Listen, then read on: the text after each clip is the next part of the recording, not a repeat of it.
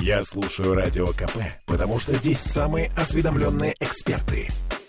И тебе рекомендую.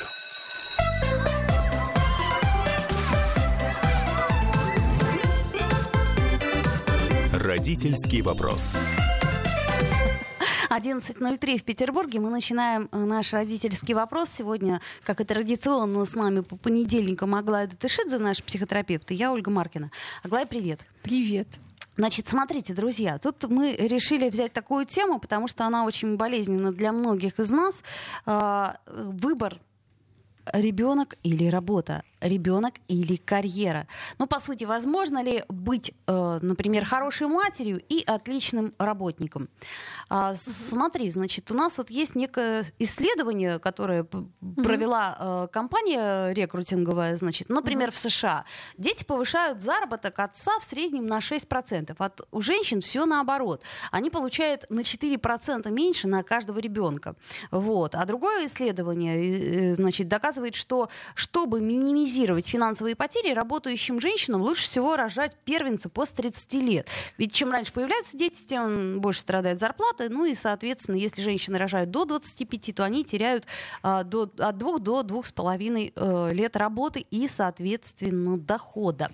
А, есть нюанс при этом, при всем. Угу. Считается, что дети это плюс для карьеристов. И в этом э, я, кстати сказать, согласна. Ну, например, э, как, как э, преимущество приводит оправдание амбиций. Стремление к повышению обосновывается желанием обеспечить семье более высокий уровень жизни. Логично? Логично. То есть ты понимаешь, на что тебе нужны деньги и как тебе их нужно зарабатывать. Соответственно, развитие soft skill, мягких навыков. То есть это мы угу. учимся расставлять приоритеты. Очень четкий тайм-менеджмент. Умение распознавать эмоции других людей, что тоже важно, потому что ты иногда просто сам учишься вместе со своим ребенком, потому что он пока еще говорить-то не умеет, и ты вот пытаешься понять, а что, что ему не так? Ага, вот это не так. И, соответственно, ты более чуток угу. к остальным людям. Вот. Вовлечение в работу. И нередко женщина признается, что дома отчаянно скучает по работе и выполняет ее с огромной радостью, дома, с отдачей да, да, да. и с, с отличным результатом. Ну и, соответственно, что самое главное, это умение планировать работу. Потому что редкий профессионал с энтузиазмом отнесется к полуночным отчетам или работе на выходных. Вот. Постарается все усилия приложить к тому, чтобы закрыть все до. Да, и тут резко выходные становятся выходными, да. Да. Знаете, что я вам скажу? А, я вот думаю о том, что э, это же еще классический какая-то тема разных фильмов. Вот я вчера смотрела фильм «Зимняя вишня». Есть такой фильм. Первый? Да, первый. Угу, ну, конечно, угу. первый. Классический, да, вариант. Масленького, можно, замечательный, да. да. Да, и вот там история еще «Дети или личная жизнь. Вот это вообще, да, как она каждое утро говорит, одевайся, я на пятидневку, не хочу на пятидневку. А, а как нужно... она к свекрови приходит? Она говорит, и она такая, куда? На командировку. На, на выходные. выходные. Да. Прекрасная вот это... Алла Осипчук говорит. Короче, Осипенко, Алла Осипенко. Да, и это, это, ты, ты чувствуешь, как сочится ядом прямо. Каждое слово вообще. Свекрови, да. да. Это, это, но при, при этом это так. То есть личная жизнь и дети. То есть если не складывается, точнее не сложилось, и вот mm-hmm. ты дальше пытаешься сложить. То есть во, во многом ребенок, как бы это ни парадоксально звучало, является преградой и проблемой. Ну вот я думаю, тут такая история, да, что когда ты ставишь а, вопрос или-или, да, то, конечно же, в этом месте там ты или ты, или да, кто-то услышит ты или я, да, вот это вот это самое. Ты кого больше любишь, меня или папу? Меня или папу. И в этом месте, короче, а, ну, мне очень не нравится такое дихтомическое, то есть либо направо, либо налево двойственное мышление, и мне кажется, что это как раз мышление, спускающееся сверху, там, либо враги, либо не враги, да, то есть какая-то... Черное или белое. Черное или белое, да, или там в советское время было важно, да, либо мы коммунисты, коммунисты, либо все. Идейные, ну, да. либо не идейные. Либо ты идейный, да. либо не идейный, угу. либо политически подкованный, либо политически не подкованный и так далее. Поэтому здесь в этом месте а, появляется многозадачность. Я бы, во-первых, ушла от вопроса «или», ну, то есть от, от слова «или». Во-первых. Во-вторых, а, ты говоришь про карьеру, про деньги и так далее. Все классно. Но знаете, мы еще работаем не только для этого. Я, когда у нас был карантин, я у своего отца спрашивала, а он преподавателем театральным работает 50-60 лет, ну, много лет, 50, наверное. Вот, а, короче, больше, чем мне. И он говорит, я говорю, а ты куда пошел, пошел бы, когда карантин кончится? Он говорит, к студентам пошел бы на работу. Ну, потому что мы любим работу. Бывает такая работа, которая нравится, бывает такая работа, которая реализует нас, бывает такая работа, где мы получаем много-много всего, да? Вот, то есть как будто Вообще это... в идеале это хотелось бы, чтобы у всех так было. Да, да? это, короче, какое-то место, где ты вот этот регейн, этот э, адреналин, а, эндорфины всякие разные и так далее. То есть тебе там хорошо. Это место как твоего ресурса, твоего да. личного ресурса. Да. И мало того, это место, где ты, а, возможно, возможно, по большей части не испытываешь всех этих чувств, которые испытывают дети, и ты вместе с ними испытываешь тоже. Беспомощность, например. Как? Я не знаю, мне надо, а я не могу. Дети, кстати, часто испытывают беспомощность. Страх, ужас. А, как вот это, что вот это? И дети испытывают, и мы вместе с ними испытываем. Ярость. Какого да. Лешего вообще, какого как бы это самое козюля-мазюля. Вот, да, значит, э, что еще испытывают? Безумную радость, после которой плакать хочется. Вот это все, короче, ты с детьми туда погружаешься. А работа — это место, которое может стабилизировать тебя. Поэтому я бы не стала говорить «дети и работа». Я бы начала говорить, что если у вас такая работа, которая вас собирает, стабилизирует, которая дает вам ресурс, вот неплохо бы на нее ходить, если честно, потому что тогда она вам даст ресурс, и вы потом такие немножко с очищенными сенсорами приходите ой, к детям и говорите да. «Привет, э, у меня есть немножко ресурса для тебя. Я еще чуть-чуть это, как это сказать, э, приправляется э, чувством вины, что ты ну, много работал, и ты хочешь ему как можно больше дать времени, ну, и у тебя тут... есть ресурс. Вот ну, у тебя главное. есть ресурс, если у тебя есть ресурс, да, потому что если работа вас э, э, изматывает, и там и так много близости, а потом приходит ребенок и говорит, мамочка, у меня там это. Иногда я такая, блин, ай-яй-яй, да. И это, конечно же, ну, сложный момент. Но также, если мы говорим о детях и работе, смотрите, есть э, период, когда формируется личность, э, привязанность до трех лет, да, вот этот вот период, который важно высидеть дома. Прошу прощения, да, что я Ты буду так прям категорично. Так, так категорично считаешь, я... что до трех лет надо сидеть дома с ребенком? Нет, я не говорю, что нужно сидеть дома с ребенком постоянно. Смотрите, это биология. То есть это вообще не какая-то история. Я однажды смотрела какую-то передачу, и там была какая-то известная ведущая, и там у них родился ребенок, ему полгода. И, значит, у нее спрашивают, а вы работаете? Он говорит, да, конечно. А, а он говорит, а ребенок как? Ну, ну пусть видит а, с самого младшего детства, как родители вкалывают. И я, и отец вкалывают. Ну так вот, в этом возрасте он еще не увидит, как вы вкалываете. Он только увидит, как вы ушли, как вас нету, и как вы бы, как, как это самое. И вы будете тем объектом, который нестабильный, непостоянный. А вот, прошу прощения, бабушка, которая с ним сидит, или няня, которая с ним сидит постоянно, кто-то, кто находится с ним постоянно, будет для него более стабильным объектом. Это значит, что у него будет с ним лучшая эмоциональная связь. А, значит, этому человеку будет проще влиять, проще управлять, он будет гораздо более близким. Ну вот как няня Пушкина, да? То есть он же не говорит «мама, мама», да, а там все время да. няня, няня, няня, не мама, да, э, есть стихи матери. По-моему, нет. Что-то я не помню, нет. кстати, стихов да? матери. Но да. это тоже нету, да, вот это вот. Э, почему? Да, Сергею Львовичу, потому что, блин, ну, не было привязанности, да, было по-другому. А няни там прям много. Мы няню Пушкинскую, какую-то идеальную вот эту няню представляем себе, хотя она была молодая женщина на самом деле. Ну так вот, к чему это? А как же старушка, где же кружка? Ладно, ну, извини. старушка по нашим меркам нифига не старушка. Мы с тобой были такие. Она как мы. Да. Все, договорились. Ну, в общем, короче. Поэтому нужно быть стабильным объектом привязанности. Это тот человек, который находится рядом и вот делает такие простые действия. Тут попу вытер, здесь посмотрел, здесь побыл, достаточно безопасен. Тут вы вместе прикорнули, поспали, здесь вы погуляли. Это невыносимо, особенно к трем годам. Уже, да? И вот в этом месте, вот в этом месте я сочетаю. На самом деле у меня была с полутора месяцев ребенка няня, я немножко работала, э, всегда работала с полутора месяцев ребенка, так подрабатывала чуть-чуть. У меня ребенок спал э, 4 часа. Не у всех дети спят вот так вот на улице 4 часа зимой, да, была очень холодная зима, мне повезло, минус 20, там дети отрубаются моментально. 4 часа, я помню, что полчаса это туда-обратно приехать, значит, осталось 3 часа, значит, и 3 часа можно трех клиентов принять. Ого. Вот, вообще, короче. И вот это было прям, мне больше не надо. Вот, это давно было, да, соответственно, 12 лет назад. Вот, к чему я все это говорю? К тому, что в этом месте придется сочетать, но очень важно понимать, что вы должны быть стабильным объектом до трех лет. Почему? Потому что потом вам будет легче с детьми иметь отношения, потому что потом то, что вы сказали, будет гораздо более весомое, чем сказал кто-то еще. И тут не сработает, типа, я твоя мать, я тебя родила, я на тебя деньги зарабатываю, я чего-то там еще такое, да я карбачусь на работе. Он этого не видит, да? А, будет вот это вот важно, сколько раз вы были вместе, сколько, сколько, насколько вы были стабильны, сколько раз вы попу вытерли, сколько раз, правда, к вам можно было добежать. И именно к вам и в вас устаканиться, ути, как это, упасть, там, не знаю, сначала в коленки, потом сюда, потом сюда, куда они потом, потом, куда они потом впиливаются, когда они вырастают выше тебя.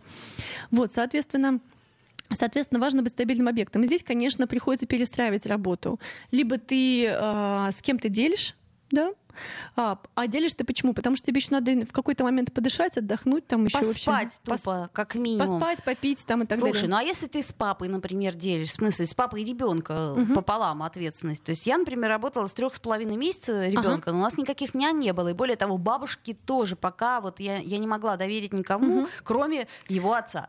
Бабушка — это человек, который будет воспитывать, как она считает нужным, а не как ты считаешь нужным. И так делают все бабушки, на то они и бабушки. Бабушки не переделываются, кстати. Бабушек не перевоспитать, если что, не пытайтесь. Даже- Поздняк уже. Да, поздняк. всё, Они поздняк. воспитаны. Да, они уже все, не состоят. Они воспитаны до нас. Вот, соответственно, да, получается, можно делить с кем-то. Хорошо, когда несколько объектов привязанности. Хорошо, когда их э, 3, 4, 5, 6. Вообще идеально. Почему? Э, Чтобы воспитать ребенка, нужна целая деревня. Почему? Потому что когда будет 8 месяцев, у него замкнется круг, сформируется его деревня привязанностей. И Если вы у него одна, вы даже пописать не сможете. То есть 6 месяцев он уползает, а 8-9 месяцев он всех выучил. И он выучил, что вы у него одна, потому что вы сидите с ним. А потом приходит папа вечером, вы отдаете ему ребенка, ребенок три минуты играет, потом плачет, Где мама? писает, где мама, а вы только намыли голову шампунем в душе или пошли писать. И вам приходится размыливаться, и вот, значит, дальше он играет рядом с вами, когда вы там, значит, в этом шампуне. Ну, это все было. Это я, кстати, очень Это хорошо классика. помню, когда Поэтому в душе очень хорошо, чтобы до 8 месяцев человек знал какое-то количество лиц, прямо они примелькались. Именно поэтому нужна целая деревня, да, или люди выезжают там в Таиланд куда-то еще там, потому что там куча людей. И тогда, как в такой момент, когда у человека, а это примерно получается 8-9 месяцев, схлопывается количество знакомых лиц, он выучил количество лиц, ему больше сейчас не надо. Он сейчас больше не сможет. Мгм. Да, до полутора лет он прилипает к маме, да? Давай сделаем паузу, после нее вернемся в эфир и продолжим. Я напомню, что в трансляции можно э, нам писать. Родительский вопрос. Бесконечно можно слушать три вещи. Похвалу начальства, шум дождя и радио КП. Я слушаю радио КП и тебе рекомендую.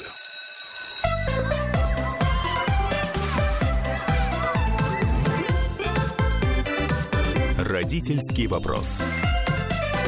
11.16, вновь возвращаемся в эфир. И напоминаю, что сегодня мы говорим на такую тему, возможно ли быть, например, хорошей матерью и отличным работником. Но это такая идеальная история.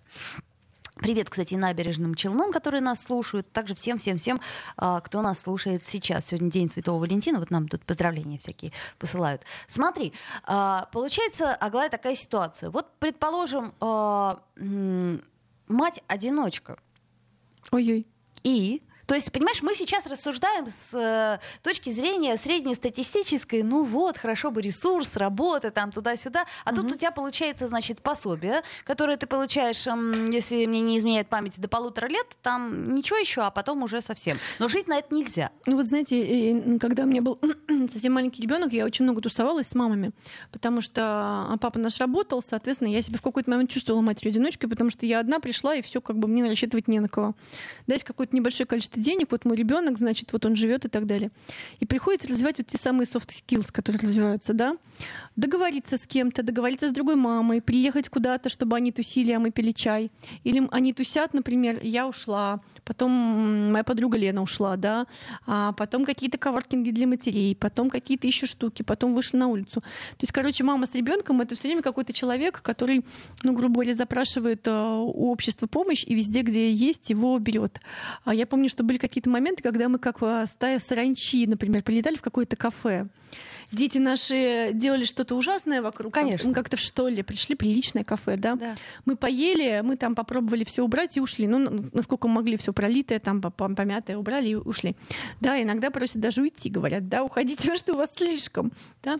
Но по факту, в общем, все время приходится что-то запрашивать и придумывать, и какие-то социальные вещи делать. Я в свое время работала в клубе, назывался он «Мамина жизнь», и тема была такая, есть мама, у нее родился ребенок, а она продолжает заниматься своей жизнью. Клуб назывался «Мамина жизнь». И там они поют, дети пол- ползают, они танцуют, дети ползают, они, мы танцевали с ними, да, до сих пор танцую с этими мамами, но детей они с собой уже почему-то не берут. Надоели. Хватит. Да, соответственно, они занимаются йогой и там и так далее. То есть какая-то такая история, да, клуб вокруг мам. И это не просто потому, что сейчас есть развивашки вокруг детей, как только он родился, его нужно сразу развивать. Конечно, что быстро, на нужно английский. просто наедать ресурс себе, больше ничего не надо, да. В общем, я думаю, соответственно, а, если не получится, придется организовать. Вот та девушка, которая организовывала этот клуб, она организовывала, потому что у нее был один маленький ребенок, потом возник другой маленький ребенок, потом, по-моему, еще один маленький ребенок, соответственно, Она Так? подумала, куда же их девать всех, этих Да, маленьких ребенков? Да, так вот, так вот и получилось, да.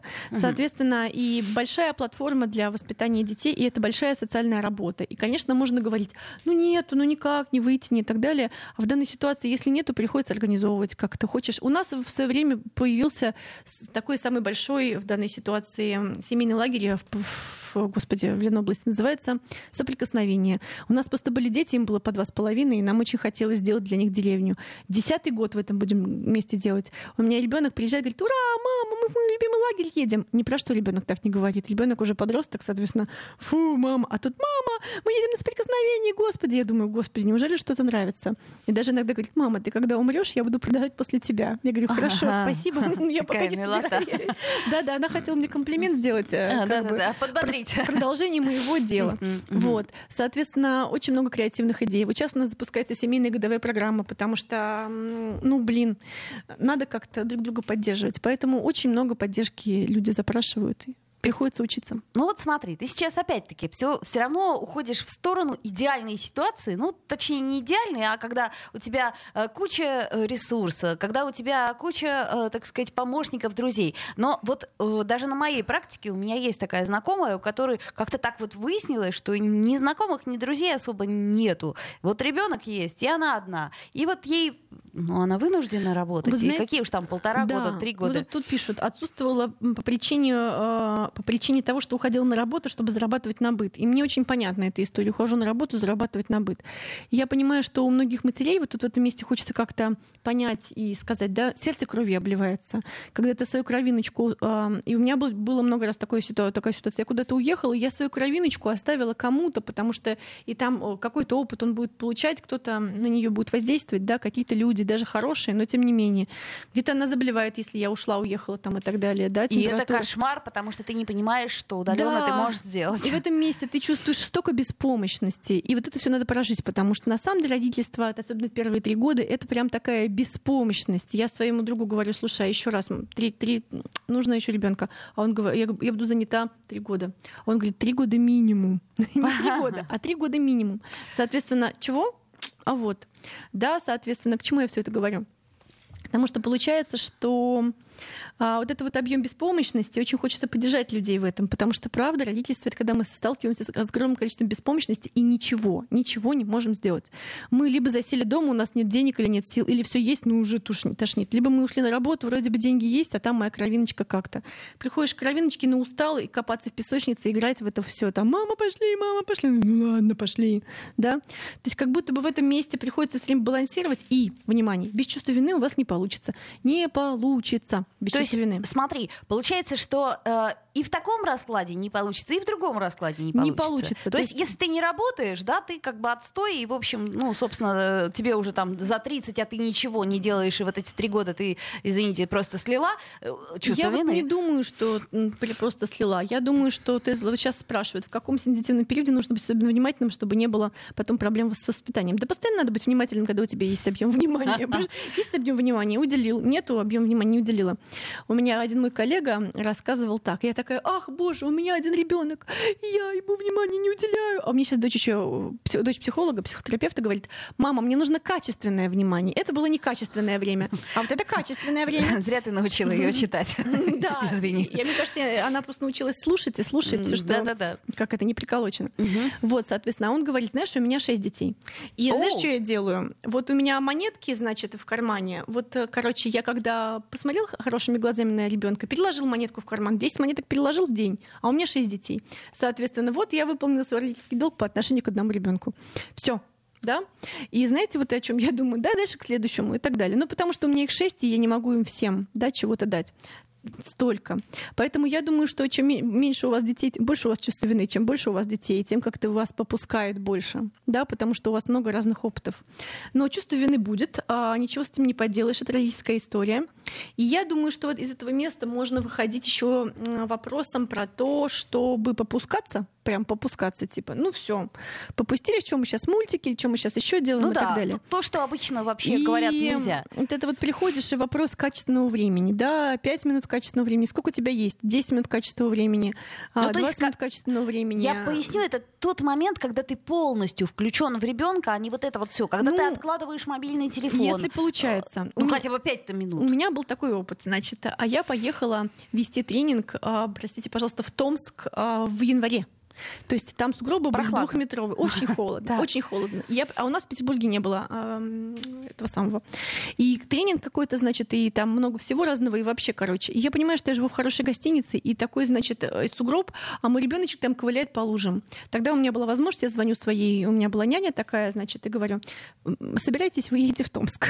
Она такая, что? У меня нет одежды, что? Я говорю, Томск.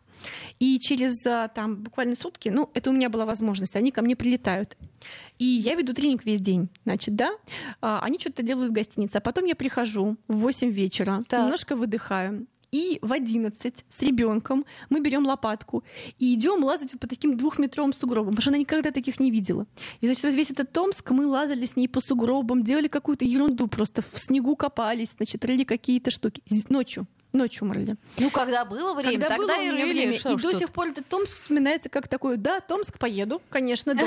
да есть- Потому что а, Значит, приятный спрашивала, опыт. да, а в Томске всегда снег, да, тут как бы всегда как в Лапандию можно приехать, да, соответственно, и вот эти вот такие дурацкие истории, да, вот это запоминается, поэтому иногда приходится делать какие-то дурацкие штуки или какие-то штуки, за что у тебя будет либо стыд, либо вина, либо что-нибудь еще потом, короче, в общем, Томск, кстати, люблю, прекрасное А, место. а еще, знаешь, есть Сибирские такой Афины. Момент э, очень хороший. Это э, у меня у одной коллеги родители занимались, она мать-одиночка, но родители занимались вот как няни, да, э, ребенком практически с начала, Мгм. и вот э, сколько я его помню, там лет до 12. Вот. И они так интересно очень а, формировали повестку. То есть, что, ну, мать у нас понятно, мать кукушка, значит, опять она не придет, хотя пообещала и так далее. Вот. А она говорит, я, говорит, деньги зарабатываю, я, ну, правда, не могу. Смотрите, ну это точно семья некоторая, которая так устроена. Это не какая-то история про повестку родителей, это про семейную систему. Что это за родители, которые, когда им 50, 60, 70, уже вырастив своих детей, берут чужих детей и выращивают? Им это нафига? Ну подожди, это же не то, чтобы чужие, это же как да, бы... это внуки, но они не ваши дети, они чужие, они э, другой матери. Ну, правда. Это не, не чужие дети, чужие, но это внуки, это не дети. Зачем выращивать внуков как детей? А, это я к чему говорю? К тому, что если есть мать, да, а, то как-то так устроена семейная система, что взяли внуков, да, а Мгм. каким-то образом она отдала. Что это за история, когда ты отдаешь своего ребенка, а кто-то принимает его как своего ребенка, да? Зачем это? И как это устроено? Вот. И вот эта история деньги зарабатываю. Круто. Деньги зарабатываю, я согласна. Особенно, знаешь, иногда бывает блогер. Я еду куда-то, зарабатываю деньги, чтобы мой ребенок а, с моими родителями на другой ко- конце света отдыхали, да, вот как бы постоянно отдыхали. А то, что моему ребенку полтора года и привязанность будет у него к ним, а потом, значит, будет история либо мама, либо бабушка, либо мама, либо дедушка, ну, как бы непонятная история. Поэтому я, конечно, про то, чтобы... Дженнифер Лопес однажды прочитала, знаете, в Инстаграме, держите тех, кого вы любите поближе. Да, вот эта история поближе. И начинаются дурацкие истории. У меня было таких 100-500 историй, когда я прихожу на работу с ребенком. Ну, то есть, если бы у меня был трехлетний ребенок, конечно, я бы сейчас ее не взяла сюда, безусловно. Но у меня был момент, когда я пришла на какое-то телевидение местное сниматься как э, эксперт. Подожди, вот на этой интересной ноте мы История, как раз да. сделаем э, паузу и вернемся в эфир. Родительский вопрос. Попов изобрел радио, чтобы люди слушали комсомольскую правду. Я слушаю радио КП и тебе рекомендую.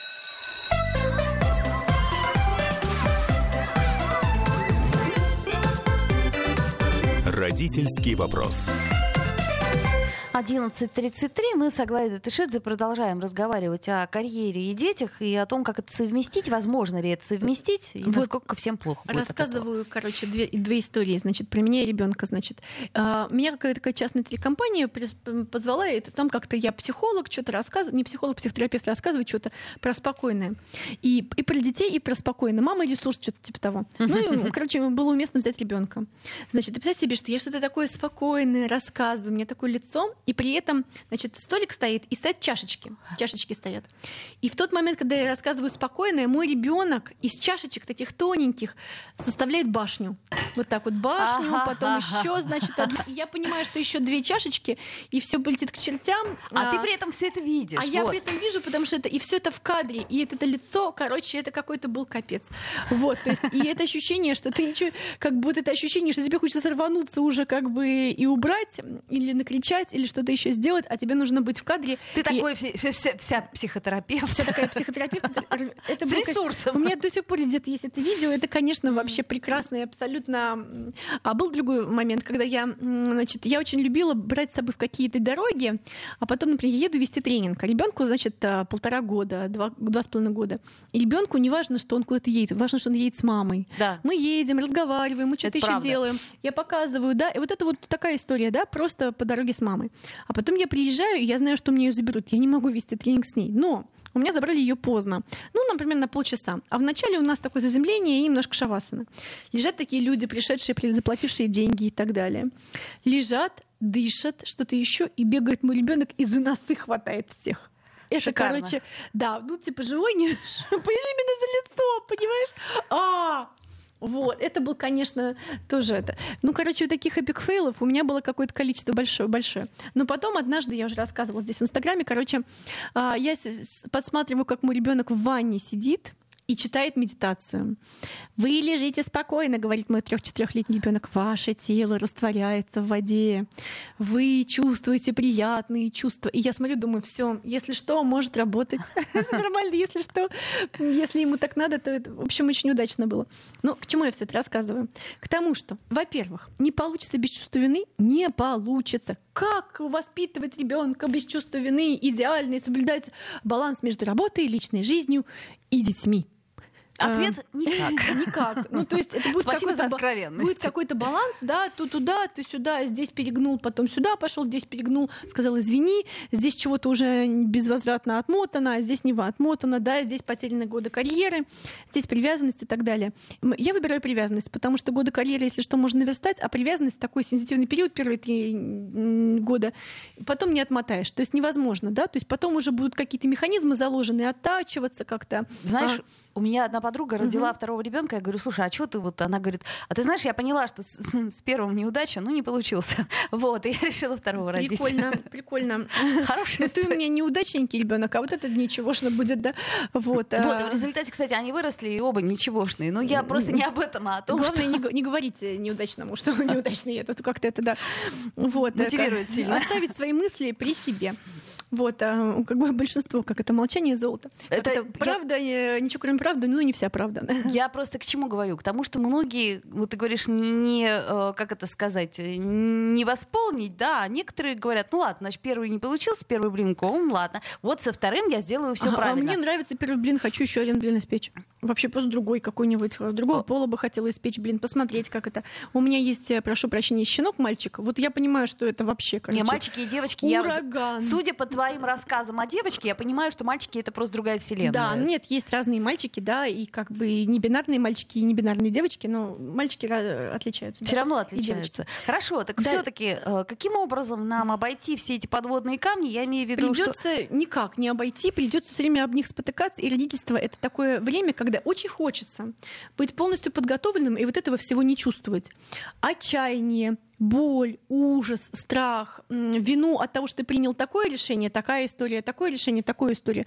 То есть все вот это вот а, тебе не хочется чувствовать, но ты это все чувствуешь. И дети нас как бы потому развивают, да, и софт-скиллы и так далее, и эмпатию, потому что мы все это, блин, чувствуем, а не хочется. Никак от этого не застраховаться. Именно в этом моменте ты живой. Если ты такой вышел, такой, у меня все хорошо, и здесь все хорошо, и там все хорошо, и с детьми все идеально, Инстаграм у меня с кучей не было, подписчиков. и так Да. далее, да. и что это Придется гибко всё? это самое, придется испытывать, э, правда, вот это вот все отчаяние, ужас местами, беспомощность, э, ни, ни, никто не поможет, бессилие. То есть получается, что мы больше. должны просто выбрать сами по себе, да, э, по, по ощущению своему. Но если вот нам очень тяжело сидеть дома и раньше была интенсивная жизнь, то как-то вот все-таки ее э, часть сохранить. Да, ты вставляешь, ты думаешь, может, у тебя теперь будет другая интенсивная жизнь. Я понимаю, что никогда бы мы не делали семейный лагерь, если бы у меня не было ребенка. Господи, да боже упаси. Понимаете? Зачем, да? Туда, там собирается около 300 500 человек, и приезжает семья с ребенком 0, не знаю, 3, 15, бабушкой, дедушкой, мамой, папой, которые, значит, собираются разводиться. Вся семья приезжает, да, прикиньте, такой, как бы, и таких семей 40 или 50, ты думаешь, боже, да, а это очень сильно нас развило, например, потому что, ну, как, как с этим еще быть? Ну, то есть это будет постоянный какой-то твой такой толчок. Но толчок может быть не через приятное, а может быть и через приятное. И мне кажется, что тут еще такая история, что очень важно, чтобы ты был человеком, и чтобы твоя эмоциональная реакция была не такая «Привет, дорогой, да, ребенок, здравствуй, да. У меня дочь говорит, мама, у тебя иногда ты ко мне обращаешься, тон меняется. Это ужасно да, она говорит, ты вот смотри, у тебя приходят друзья, ты общаешься с ними нормально, нормально. а ты можешь со мной тоже так нормально разговаривать, а не вот этим вот тоном, да, и, соответственно, и важно, чтобы было хоть какое-то время качественного вашего времени, именно ваше, которое вот вы делаете. Вы так делаете, потому что это вы. Слушай, вот. ну смотри, есть опять-таки э, нюансы. Вот я э, по себе знаю, что я очень стала организованной по сравнению с тем, что было. То есть я не трачу зря времени на ерунду. Я э, четко планирую, действительно. То есть вот этот самый пресловутый тайм-менеджер. Ну, ты четко планируешь. Просто вариантов нету. Ты есть... четко планируешь, а потом твой ребенок заболел, все, нафиг все планы.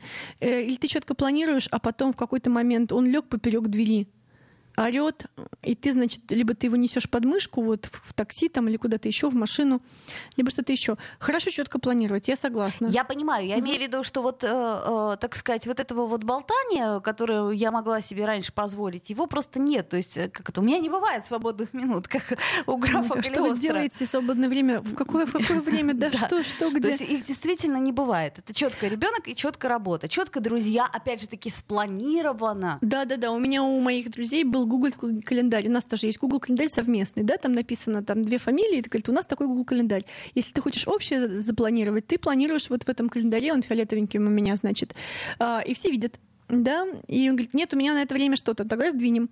Да? Иногда с родителями я созваниваюсь и говорю, когда мы увидимся, а вот тогда у тебя есть окно, окно, окно.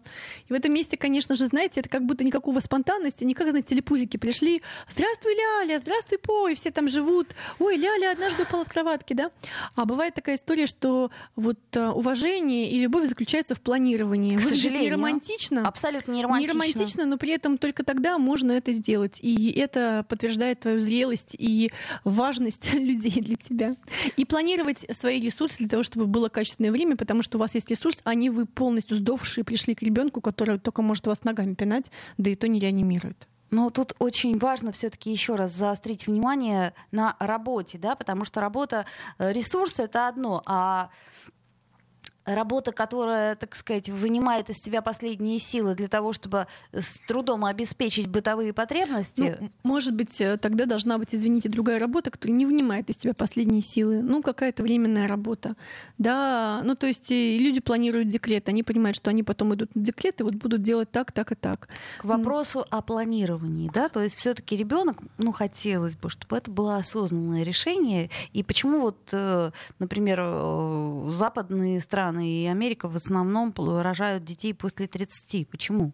Ну, это нормально, наверное. Потому что есть уже некие наработки, и ты уже понимаешь, как ты можешь это спланировать.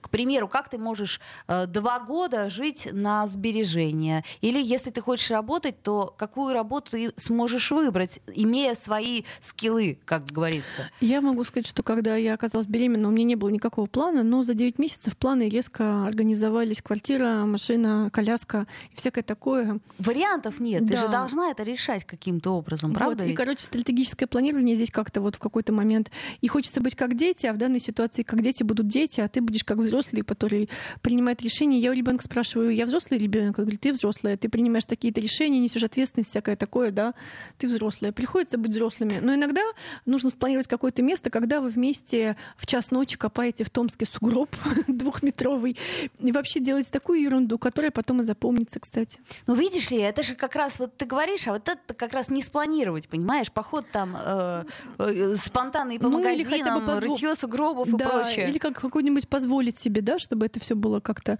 И главное, что в этом месте ам, мы не знаем, с чем потом наш ребенок придет к психотерапевту. Может быть, с этим, может, с другим. То есть есть вероятность, что вам кажется, что он с этой темой придет, а потом выяснится, что вообще с другой темой. Вообще с другой темой какую-то такую ерунду. Ты вообще Которую не вы при- даже и не Ты замечали. даже и не помнишь эту Да. ерунду, а это его какая-то жизненно основополагающая тема. Ты думаешь, блин, ребенок, да отвали ты от этой темы. А он, значит, там год психотерапии наворачивает на эту тему. Кстати, да. Поэтому нам не дано предугадать, нам придется как-то себя прощать, и нужно много ритуалов, а, праздников и прощания себя а, и извинений перед ребенком, если что. Вот. Ну, и- да, это И отлично. перед собой. Потому В что вы общем- делаете большую, мы делаем большую работу, и эта работа, она правда работа. Это огромная, самая большая, самая важная и самая мучительная иногда работа. Короче говоря, если есть возможность работать, работайте. Главное, чтобы оставался ресурс и полноценное внимание для ребенка, пусть его даже будет немного. Аглайда Тышидзе, наш психотерапевт, и Ольга Маркина были с вами. До встречи, друзья. Родительский вопрос. Я слушаю «Комсомольскую правду», потому что «Радио КП» — это корреспонденты в 400 городах России. От Южно-Сахалинска до Калининграда. Я слушаю «Радио КП» и тебе рекомендую.